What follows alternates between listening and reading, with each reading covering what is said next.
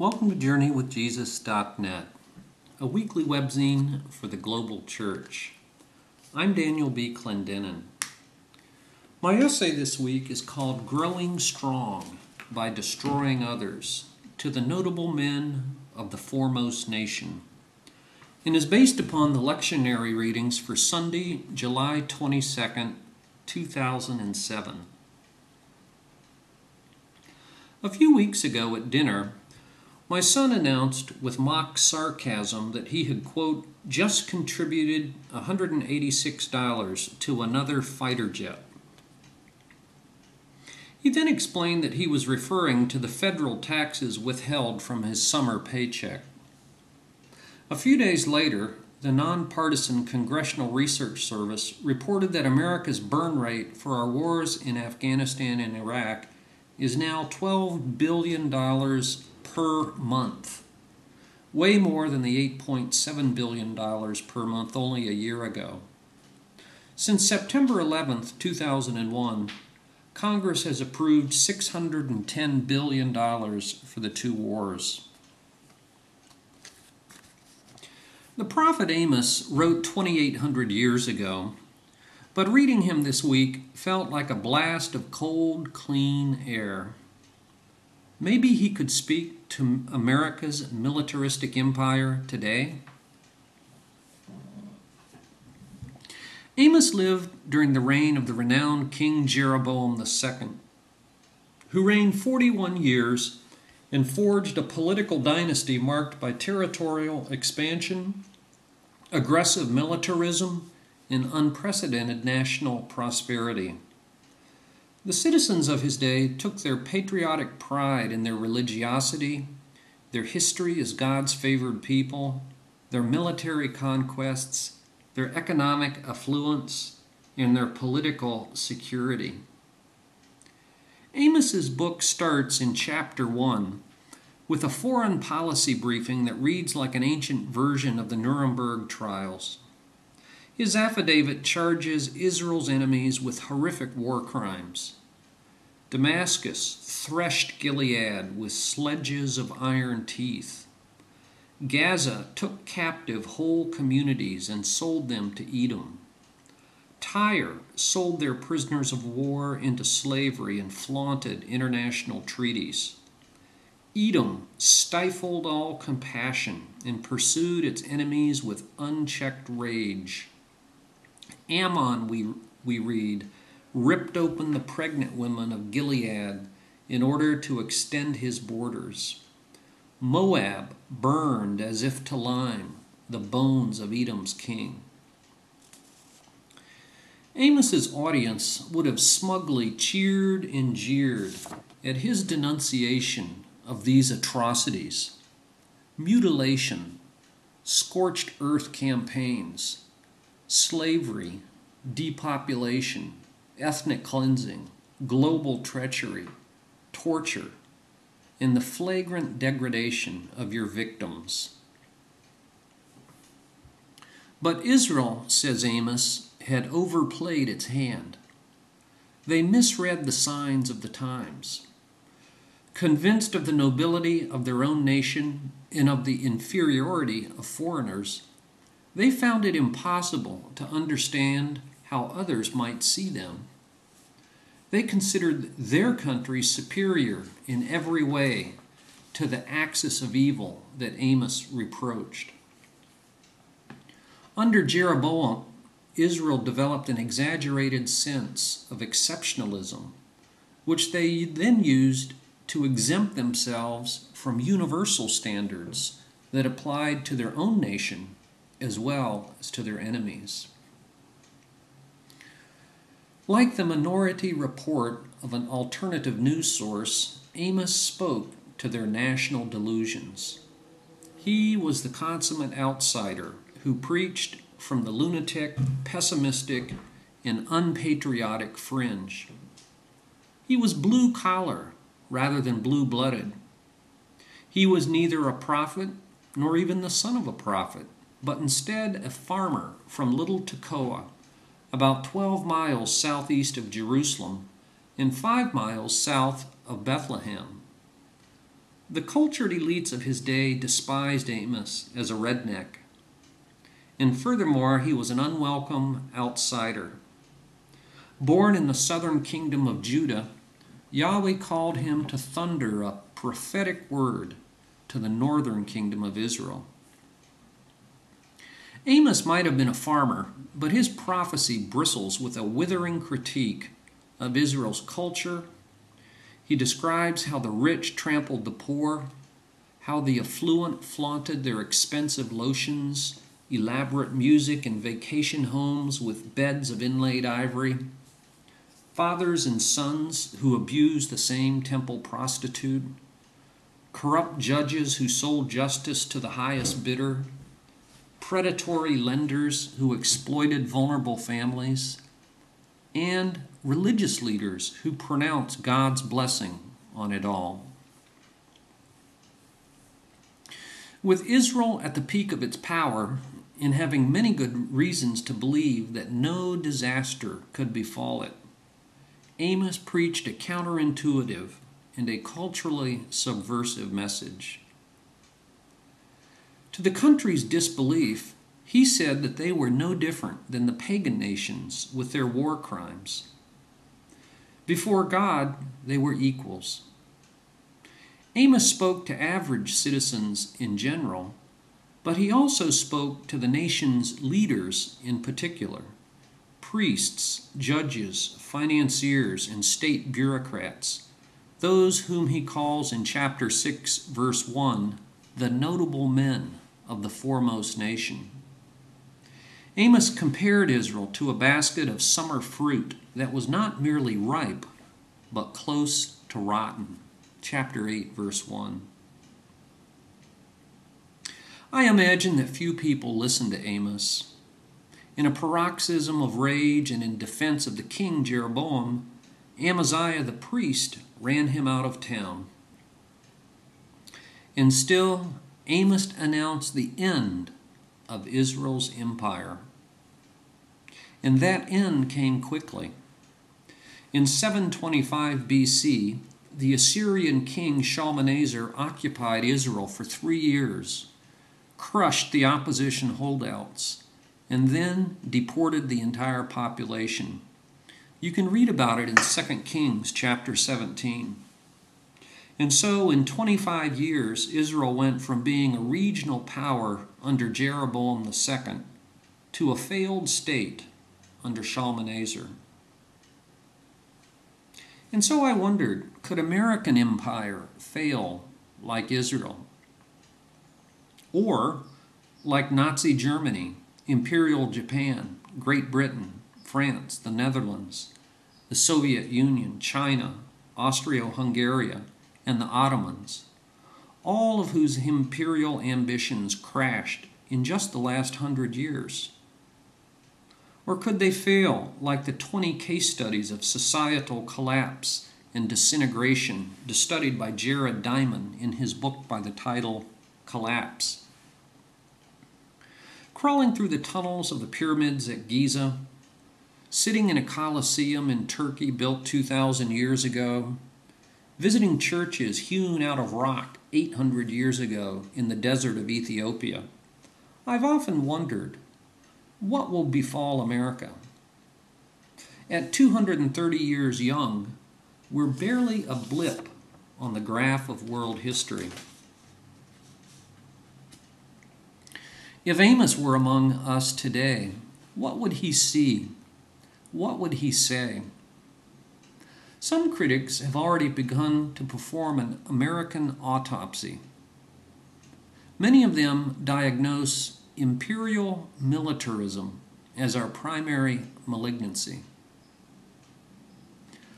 Unlike ancient empires, says Chalmers Johnson, American imperialism consists not of conquered peoples, not of conquered territories, but of military bases. Every year, the Pentagon issues what it calls the Base Structure Report.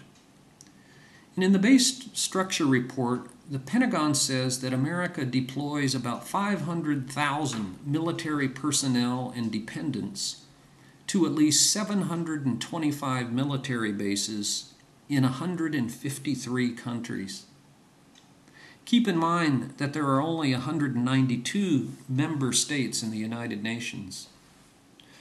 The real total is probably close to 1,000 military bases overseas because the base structure report doesn't include secret bases nor officially so called non existent bases. America, our own home, houses 969 bases in all 50 states. And a politician who tries to close one of those bases commits political suicide. In any one year, says Cullen Murphy of Vanity Fair, American forces will conduct so called operations, quote unquote, in some 170 countries. Our federal budget reflects the stratospheric cost of globalized state violence. According to the National Priorities Project, 28.5% of every tax dollar that you send to Washington goes to the military. But it's even worse than that because much of the Pentagon budget, perhaps 40%, in all of the CIA budget is secret to all but a very few legislators. By comparison, education, according to the National Priorities Project, receives 4%, housing 2%, veterans 1.7%, and the environment 1.4%. And so in the year 2005, the United States accounted for 48% of the entire world's military spending. That was down slightly from 2003, when we spent more on the military than the rest of the world combined. Patriotic and self serving propaganda insists that American militarism exists to spread freedom and democracy, to protect ourselves and others, to relieve suffering, and to keep peace. Sometimes that's true. But other people point to our predatory economic policies as the ultimate rationale for our global hegemony. Some people call it militarized state capitalism or global military economic domination. Whatever you call it, America projects its overwhelming military might to assure uninhibited economic access. I was struck by this week's psalmist, who makes a very evocative connection between great wealth and great violence. We read in Psalm 52, verse 7 He trusted in his great wealth and grew strong by destroying others. Economists warn that American militarism is unsustainable. Political scientists point to the unintended but entirely predictable blowback. Chalmers Johnson says nations reap what they sow. But America's global militarism is not only imprudent, because it's impractical. It's wrong in principle because it's immoral. Christians who subscribe to the epistle for this week believe that God created all things and intends to reconcile all things through making peace through his son Jesus. Colossians chapter 1, 16 and 20. And so Christians ought to find the scale and scope of American militarism as nothing less than appalling. For further reflection, who might be the notable men of the foremost nation today? Amos chapter 6, verse 1. Or again, contemplate Psalm 52, verse 7. He trusted in his great wealth and grew strong by destroying others. Number three, in what sense, if at all, is America what Noam Chomsky calls a failed state, a rogue state, an outlaw or terrorist state? Can you hazard a guess what America might be like a hundred years from now? What about 200 or 500 years from now? And finally, for further reading, on American Empire, see the trilogy by the political scientist Chalmers Johnson. The first book was called Blowback, published in 2000. The second book is called The Sorrows of Empire from 2004. And then more recently, Nemesis, The Last Days of the American Republic, published in 2006.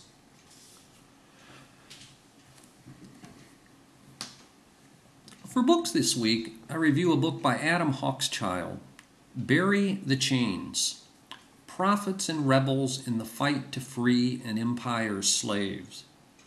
New York, Houghton Mifflin, 2005, 468 pages. Beginning in 1555 and lasting for 350 years, the British Empire bought sold, and enslaved about 11 million African people.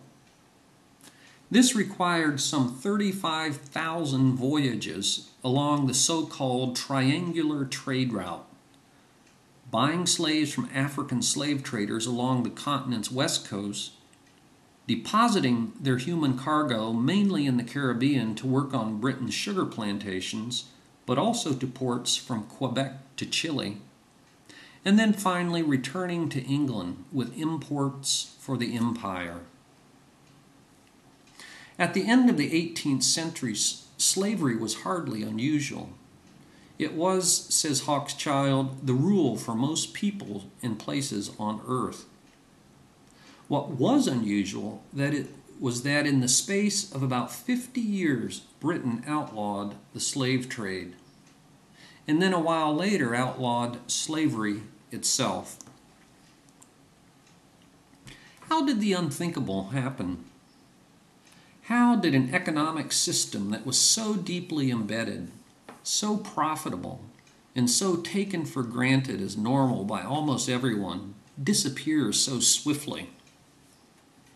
Hochschild describes British abolition as one of the most ambitious and brilliantly organized citizens' movements of all time. Many of the political means that we enjoy today were perfected back then. Investigative journalism into the real conditions of slave life, sugar boycotts, 519 petitions to the British Parliament with 390,000 signatures, public debates, media campaigns, and all sorts of everyday activism. Progressive movements like women's groups who were far ahead of their time, missionaries who were despised by the plantation owners, British evangelicals, Methodists, and especially the culturally marginal Quakers all provided principal moral argument. And then the Herculean efforts of Thomas Clarkson, the parliamentary leadership of William Wilberforce, and the legal advocacy of the eccentric Granville Sharp all were essential. But Hochschild is careful to avoid the paternalism of self congratulatory aristocratic benevolence. After all, when all was said and done, it was the slave owning planters who were reimbursed for their so called losses by the British government, and not the slaves. Whenever possible, Hochschild allows the slaves to speak for themselves, like the remarkable Olaudah Equiano, whose 500 page best selling autobiography provided a first person narrative of what is still considered the best account of slave life, and, by the way, is still available today. And then again, Quobna Ottobah Cugoano's thoughts and sentiments on the evil and wicked traffic of the slavery and commerce of the human species. He describes at great length the numerous slave revolts in which fearless and skilled leaders like Toussaint Louverture led slaves to free themselves and forced the British to face reality, however reluctant they were to do. In these violent and vicious slave revolts, the most beleaguered people on earth defeated the world's two greatest military powers, France and Britain, in Haiti and also in Jamaica. Bury the Chains joins Hochschild's previous book, King Leopold's Ghost, about Belgium's plunder of the Congo. The stories are depressing but inspiring. For however dark these histories, however deep our national complicity, the narratives remind us that we're not fated to accept injustice to our fellow human beings. Whether in Iraq or Darfur, whether with malaria or HIV/AIDS, the abolition of slavery reminds us that effective movements of genuine social justice are possible. Adam Hochschild, Bury the Chains, Prophets and Rebels in the Fight to Free an Empire's Slaves. For film this week, I review a movie about crossword puzzles. The name of the movie is called Wordplay from the year 2006. The excitement is palpable gushed NPR's Neil Conan. And believe it or not, he was right. I wouldn't let my wife interrupt while I watched this film. After all, it was the championship round of the 28th Crossword Puzzle Tournament at the Marriott in Stamford, Connecticut. This whimsical documentary film introduces you to the world of word nerds who are addicted to the New York Times crossword puzzle. People appearing in the film like Bill Clinton and Bob Dole, the Indigo Girls, and pitcher Mike Mussina of the New York Yankees. But the best takes are those about ordinary people, and according to the film, there are about 50 million puzzle heads out there, all of whom compete every year in Stamford. And also the so called crossword constructors who create the puzzles with their dastardly clues. In any given year, the New York Times, for example, will use about 110 different puzzle constructors. Will Shortz, the crossword puzzle editor for the New York Times, looms large throughout this film. Thirty years ago, at Indiana University, where you could create your own major, he specialized in so called enigmatology.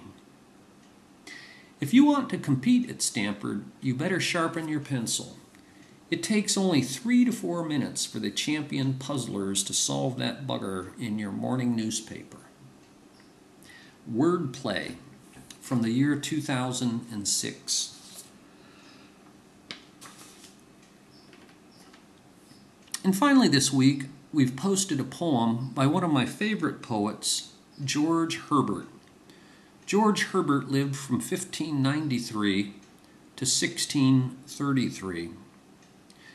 The title of this poem is called simply Aaron and is, of course, about the priest Aaron in the Old Testament. Holiness on the head, light and perfections on the breast, harmonious bells below, raising the dead to lead them unto life and rest. Thus are true Aarons dressed